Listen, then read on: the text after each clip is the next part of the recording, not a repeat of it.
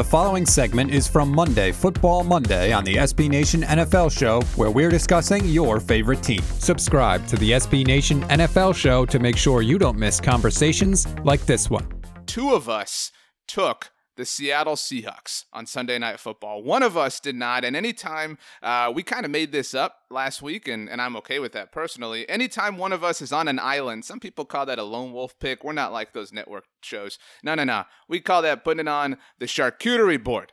And my man Michael Kist put the New England Patriots on the charcuterie board and damn near got his wish, except for Cam Newton ran into all of the Seahawks down near the goal line. The Seattle Seahawks are 2 0 thanks to a 35 30 win over the New England Patriots. And we were told a thousand times that the Patriots and Seahawks always play close games. I don't know if y'all know this, Malcolm Butler, et cetera, et cetera, et cetera. Thank you, Chris Collinsworth.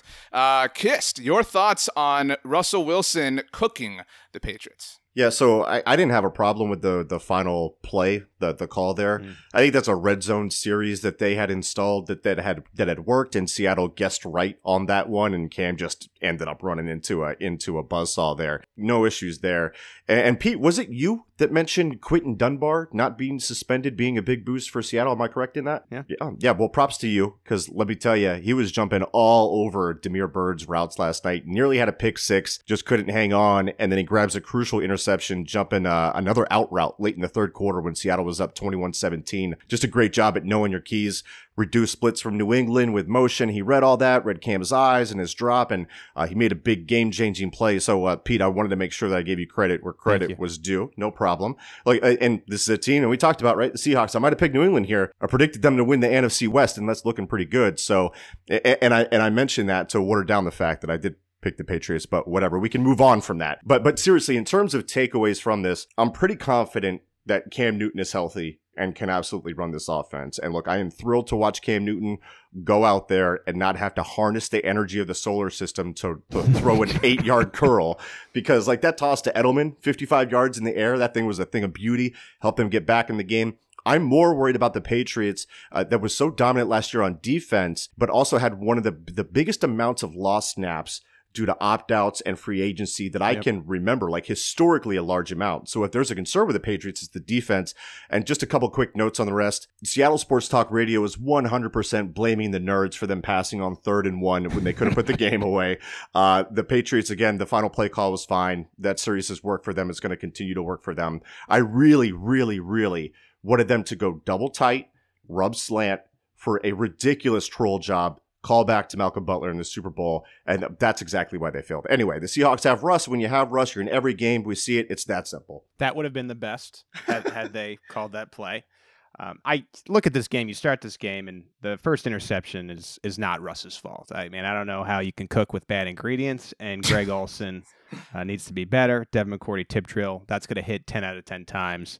Uh, Jason McCourty played pretty strong coverage on Tyler Lockett on his touchdown earlier in this game just Russ whipping up a nice lobster bisque as an appetizer. then we get the deep ball, the DK Metcalf. You know, I'm a Mahomes guy, but what I will say is that was as as good a deep ball as they come. Reminded me of a nice meaty filet mignon. And, and guys, that pass to David Moore as he falls backward into the pylon, oh. and then the rainbow to Chris Carson. Uh, you're telling me this guy can cook up a dinner for you and then a creme brulee after you've eaten that delicious dinner. 82% completion percentage, nine touchdowns one interception, unlimited potential, I think, for Russ Wilson. Stop. Now on the defense, Jamal Adams, 10 tackles in this game, including chasing down Cam for two quarterback hits and a sack the same day the Jets were embarrassed by the San Francisco 911ers with all those injuries. A perfect fit in Seattle, just what they needed. We mentioned Quinton Dunbar, key interception in this game. I didn't like what I saw from Quandre Diggs. You can't do that to N'Keal Harry. That was clear, helmet to helmet. It almost cost Seattle the game. Yeah. And so I, I just think that was a point. New England side, we wondered what Cam we would get. Is it going to be the the younger Cam? Is it going to be the Cam that we saw in 17? No, this is the MVP freaking version of Cam that's throwing for 240. That's rushing for 40 yards. And so I, I think I'm I'm mad at every GM in the league for not giving him a better look. I agree that Greg Olsen, to me, kind of like you ever keep cilantro too long and then it just Yes. it becomes like wet and Nasty.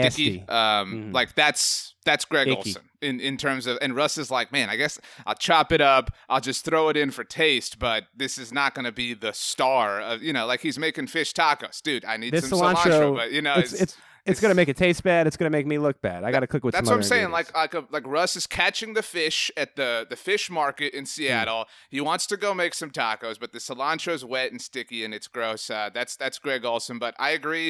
Um, I think it's important to note. Not a fan of these Patriots white uniforms myself. Uh, but you know it is what it is. I think we would be remiss if we did not mention James White uh, inactive in this game. The just terrible news coming out before the Yeah. game that his parents were involved in a car accident. His father passed away. His mother in critical condition was the report at the time. So clearly, uh, it's obvious. Our thoughts and our prayers to James White. Uh, our friends at Pat's Pulpit will, of course, have you covered as that situation continues to unfold. One of the nicer guys, Russell Wilson, gave him a shout out. Played with James White at Wisconsin. Um, you mentioned Pete, gave him a shout out as well after the pick six. Make sure you don't miss our next conversation by subscribing to the SB Nation NFL show wherever you get your podcasts.